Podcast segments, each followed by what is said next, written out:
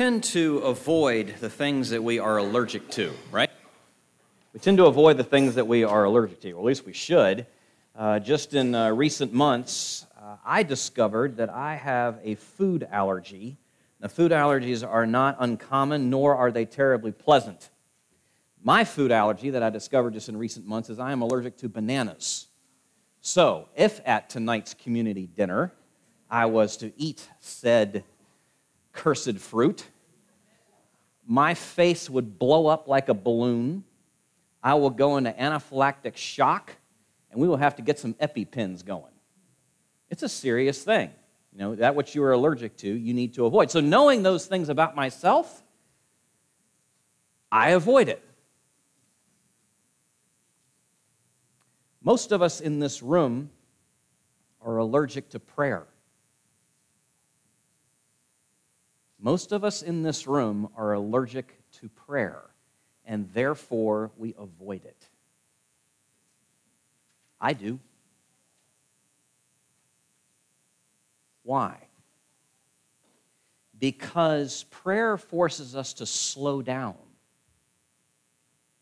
to stop, to be still, to acknowledge our dependence upon the Lord and our reliance upon His mercy and His grace.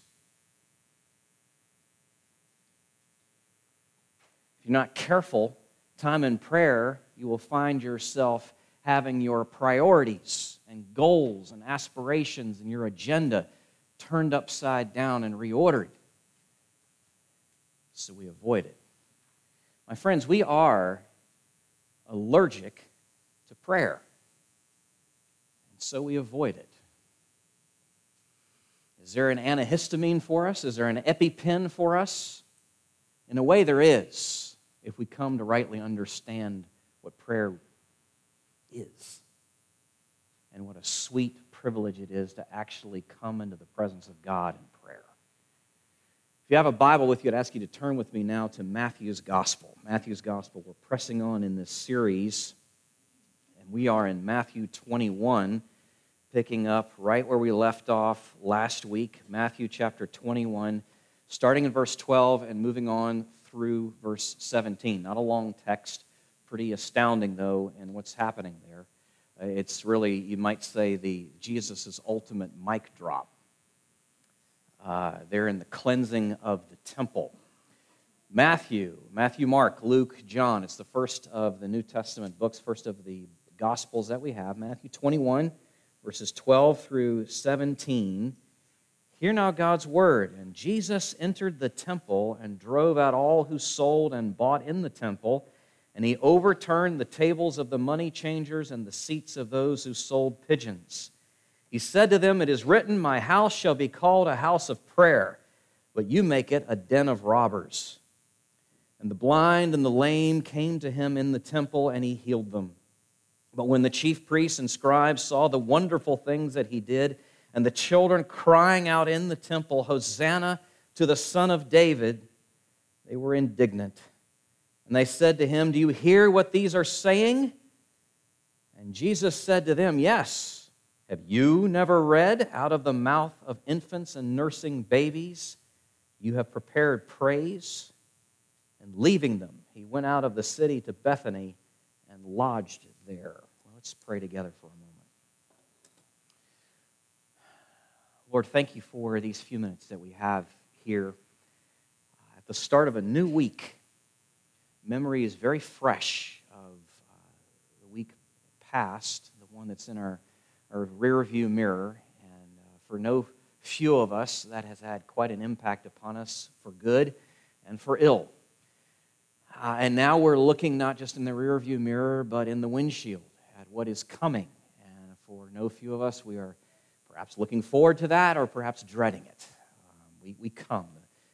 We, we are, are here with a lot on our minds, a lot on our hearts, a lot on our plates. We've heard a lot about prayer. Uh, it doesn't take much um, to have heard at least a, a thing or two about it. Uh, this might be the first time we've ever set foot into a sanctuary of worship on a Sunday morning, and we've still heard something. We may have grown up in the church, uh, baptized as an infant, and brought in every Sunday morning. We can't remember or have a very faded memory of any Sundays, really, that we weren't here or somewhere. And of course, we have ideas about prayer. We ask, though, that for all of us they would be true and they would be rooted in what you would have us to understand uh, and to be living out when it comes to this matter of coming into the presence of a, of a living God and communing uh, with, with Him. Oh, would you speak to us now through your word by your spirit? We plead with you asking that, and we ask this in none other, the only name that we have to ask Jesus. Amen. Well, it shouldn't come as much of a surprise to you that this text and the events that Matthew is describing here that we just read are a continuation of what we of the events that we read about last week. Or just put it another way the cleansing of the temple is really in many ways you could think of it as the sequel to palm sunday. One leads right on into the other even chronologically. On that palm sunday on that, that sunday morning the king comes into his city that next day the lord comes into his temple. All right? And the question might be well worth our asking when Jesus, the Lord of the temple, enters into those precincts, comes into that place that was the center of Israel's identity and worship, what does he do?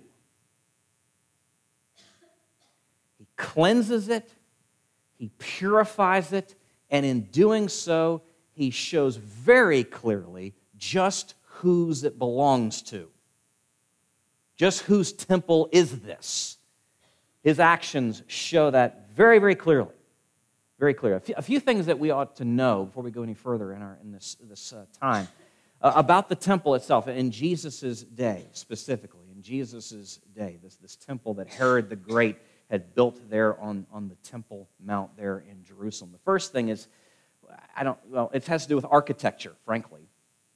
The temple in Jesus' day was a series of courts, one outside, another outside, another outside, another. You could think of it as like boxes inside boxes, okay?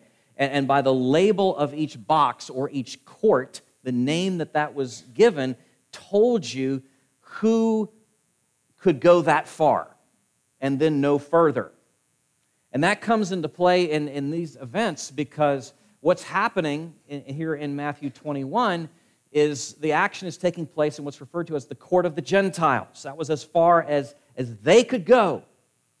Okay? That, that, that needs to be understood. We could come back to that in, in a few minutes. Something else is worth understanding, not just architecturally, but now perhaps you could say culturally. Um, the Passover by Jesus' time uh, was, well, it was a time, the atmosphere was full of a lot of commerce, I'll put it that way. A lot of buying and selling, a lot of trading, a lot of exchanging. Now, the reason for that was because of the number of pilgrims traveling from far, far away, coming to this annual festival there in Jerusalem. And so, because of that, currency, coins, money had to be exchanged. You couldn't just bring in the currency, the pagan currency of the outside, in there into the temple precincts to pay those temple taxes. So that had to be exchanged. That's part of what's going on. Also, not just did money have to be exchanged, but animals had to be purchased in order to make these sacrifices. Again, because these are travelers, pilgrims coming from great distances on foot, on foot in, in most cases, uh, there into the temple. So the problem, just understand this, the problem, and you can see the way Matthew writes this, the problem is not really with commerce in and of itself. The problem is the site, the location, where the commerce, the buying, the selling, the trading was taking place. It's taking place within the temple precincts, which therein causes, if I can put it this way, a violation of the temple's purpose. it's being compromised, it's thinned out, it's weakened, it's watered down. And that cannot stand. And so Jesus comes, sees what he does, and cleanses, purifies the temple. The Lord that day, that Monday morning, came into his temple. Jesus comes into his temple. And that impels his people, rightly understanding what's happening, that impels his people to pray. Jesus coming into his temple impels his people to pray. How? Where, why do you make that? Isn't that a bit of a leap? Not necessarily when you understand some of what's going on here. What's going on here? You see Jesus' zeal, his great zeal for his Father's glory, his great zeal for his people's hearts. I said last week that uh, something extraordinary happening there on that first Palm Sunday when you consider that it's the only time we have any record in the gospel of Jesus riding anything. And so it's great intentionality when Jesus mounts that donkey and comes down from the Mount of Olives into the Kidron Valley and rides up into Jerusalem. It's great intentionality there with what he is doing. It's the only, again, the only time that we read of Jesus riding anything. On this Monday morning, after that Sunday morning, there's something else. It's the only time we read of happening in the gospel records, and that is Jesus exercising violent force. You need to ask yourself why. This really blows up our idea of gentle Jesus, meek and mild.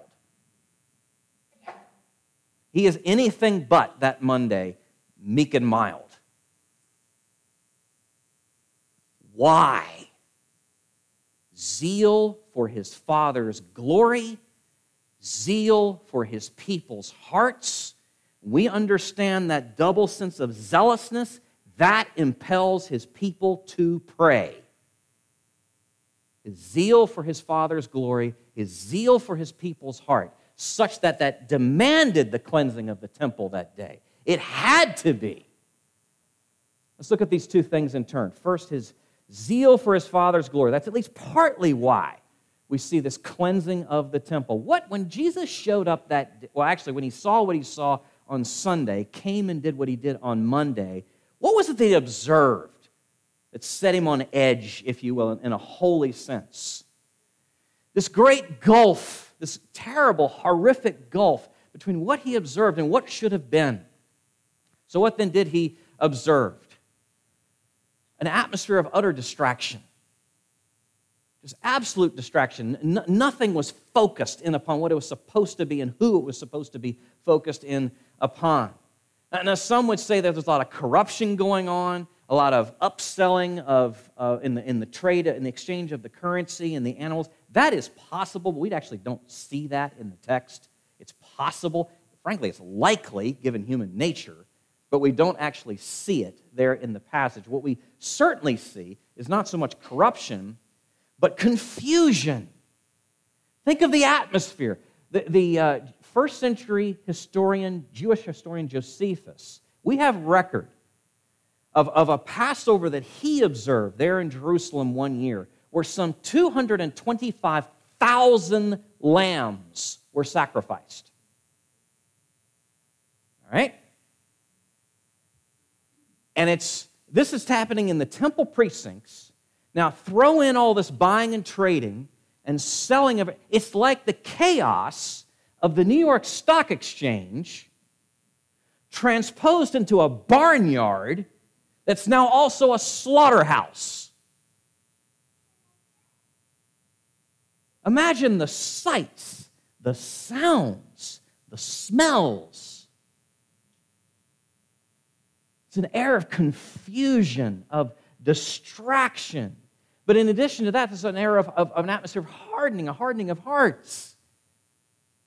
Because you think in terms, and this is quite clear, we, see it again and again in the gospel records, that for those, the people had gone through this routine for centuries of the Passover sacrifice, both in the tabernacle and in the temple, and the different phases, if you will, of the temple no different, maybe even worse at this stage. And that had begun to take on a sense of rote and routine.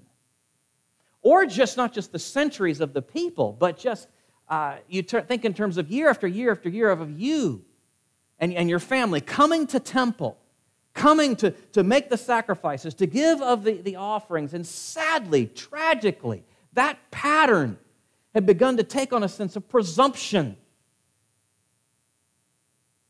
We have the temple, we have the temple, we have the temple. It doesn't matter what we do, it doesn't matter how we live, we have the temple. We must have God's pleasure because we have the temple. this era of, of presumption. So, this, this horrible gulf, this era of distraction, this atmosphere of confusion, and then this presumption and this hardening of heart that's what Jesus sees. Now, what should have been?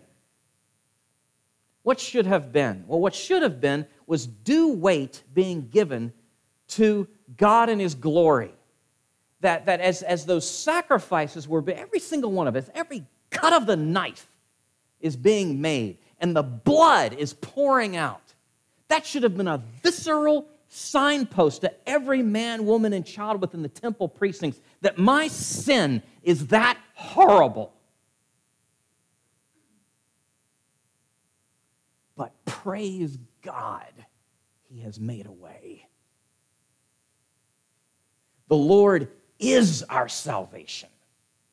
As David said time and again, He is our rock and our refuge, our strong tower. Praise Him, from whom all blessings flow indeed. All due weight given to Him. What a relief that should have been to the people there in that place. And not just that, but changed lives. So due weight and changed lives. That should have been something that Jesus would have seen there that, that every single offering that was being made, every temple tax that was being paid would have been an expression of a heart that is glad to be able to give and to respond in that way. Lives of trust, lives of obedience, lives of, of imitation, reflecting something of the grace and the mercy that they had received. That's what Jesus should have seen there within the temple that day when he arrived on that Monday. There's this horrible gulf, this, this canyon between what should have been and what he observed. And so he cleanses this temple, at least partly because of his zeal for his father's glory.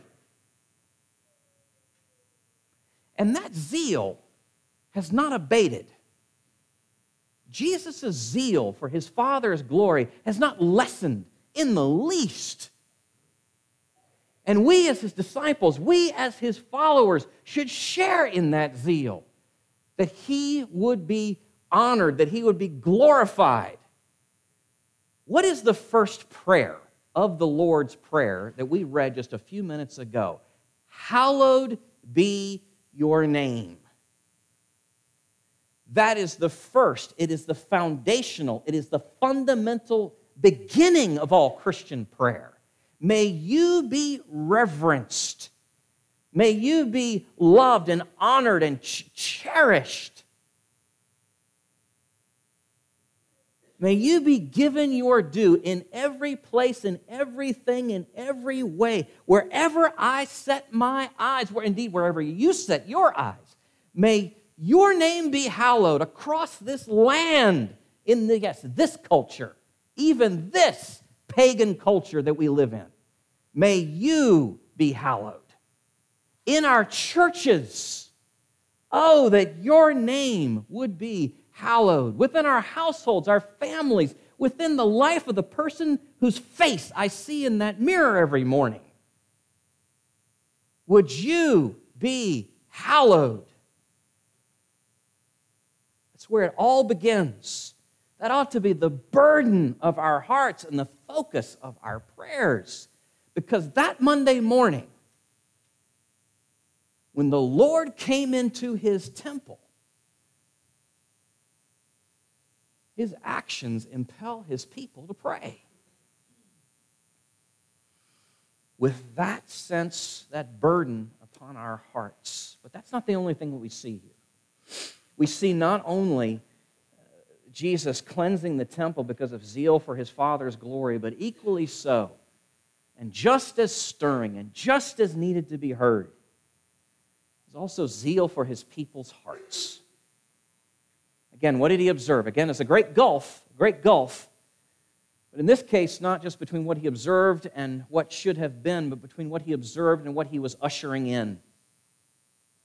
Let me read the text again. It's, again, it's not long, so it's certainly hardly out of turn to read these verses again. Uh, verses 12 to 17. And Jesus entered the temple and drove out all who sold and bought in the temple, and he overturned the tables of the money changers and the seats of those who sold pigeons. He said to them, It is written, My house shall be called a house of prayer, but you make it a den of robbers. And the blind and the lame came to him in the temple, and he healed them. But when the chief priests and scribes saw the wonderful things that he did, and the children crying out in the temple, Hosanna to the Son of David, they were indignant. And they said to him, Do you hear what they are, these are saying? And Jesus said to them, Yes. Have you never read out of the mouth of infants and nursing babies, You have prepared praise? And leaving them, he went out of the city to Bethany and lodged there. Again, this great, great gulf between what he observed and what he was ushering in. What did he observe? Disinterest. Disinterest towards the, the needs, the longings of the outsider, the, the seeker. Why does he refer to the temple as a den of robbers? Again, because of that air of presumption. We have the temple, we have the temple, we have the temple. It doesn't matter what we do. So, that sense in which you can just kind of go back and hide. But robbery, why that? Thievery. Because, in essence, what they were doing was robbing, stealing, taking from the Gentiles, from the nations, from those who would come in looking, seeking the true and living God, robbing them of any and every real opportunity to encounter Him, to worship Him, to know Him.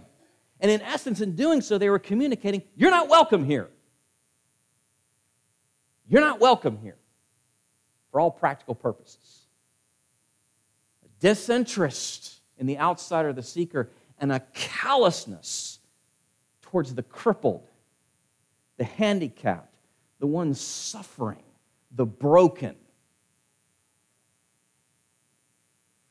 Yes, indeed, there were restrictions in those days in the Levitical laws, and it was applicable in that, in that time there in, in the temple, restricting people who are suffering in those ways from coming and doing but, but so much within the temple grounds. But this had gone too far. And you see it you know, in the indignancy, is that a word? The indignant response of the religious authorities to Jesus as he heals them, you see this callousness, this coldness, this hardness in their hearts, an utter failure to see that their physical struggles, the blindness, the lameness, whatever it was, was meant to, in a sense, be a picture of, a signpost towards their spiritual, our spiritual crippledness. And they're in all of our shared need of Jesus' healing. There's no sense of that whatsoever. No sense of that whatsoever. They couldn't see it, and they didn't care. That's what Jesus sees. That's what he observed. Now, what did he come to usher in? Oh, what change. What a glad welcome he comes to, to usher in. The prophets spoke time and again of a day that was coming when the way would be open for all the peoples, all the nations, of all tribes and tongues to come and access to the living God. Worship of the living God would be completely free. And Jesus, in his coming, has ushered in at that moment that day, that time, such that all that they said was acceptable, all the confusion, all the corruption, all the disinterest, all the callousness, all that the people said was okay and acceptable, he is rejecting. He is rejecting. he's giving this his open wide, glad welcome to the people. And yet, also at the same time, or with that at the same time, extending the opportunity of true, deep, profound wholeness. A wholeness. I don't know if you, you know this. I, I didn't know this till this past week studying in this passage. This is the last recorded healing that we have of Jesus in his earthly ministry. And where does it happen? Right there in the temple precinct. Uh, it's a astounding thing, astounding thing. Oh, actually, now I just thought of an exception to that very rule. Whoever that commentator was was wrong because he did heal the guy's ear. Okay, that's never mind. Um, second to last healing. Still dramatic. Um, Jesus, in doing that, is not only rejecting everything that we in our fallen, broken state would otherwise um, reject, he is rejecting everything, excuse me, he is accepting everything that we would reject. He is rejecting everything that we would accept. He is accepting. He is accepting, he is welcoming in those who are suffering, those who are wounded, those who are broken, and assuring them in me, in me you find the healing, the rest, the salvation that you are looking for. He cleanses the temple because of his zeal for his Father's glory and his zeal for his people's hearts. He shows himself, he shows that in, just in this, so many other ways, but just in this, a, a literal and metaphorical turning of the tables. Flipping everything. He, his, this is the inside out, upside down kingdom that Jesus ushers in. He drives away, I can put it this way, he drives away so much of what we welcome posturing, pretending, pride, and presumption. He drives away so much of what we just live with and what we welcome and accept. And at the same time, he welcomes what we tend towards rejecting and driving away transparency, honesty, vulnerability, openness.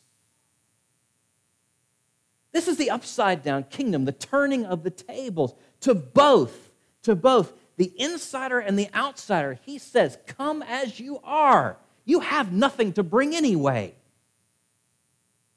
If you thought yourself to have nothing, it's okay. If you thought to yourself to have something, leave it behind. Come as you are. Come as you are.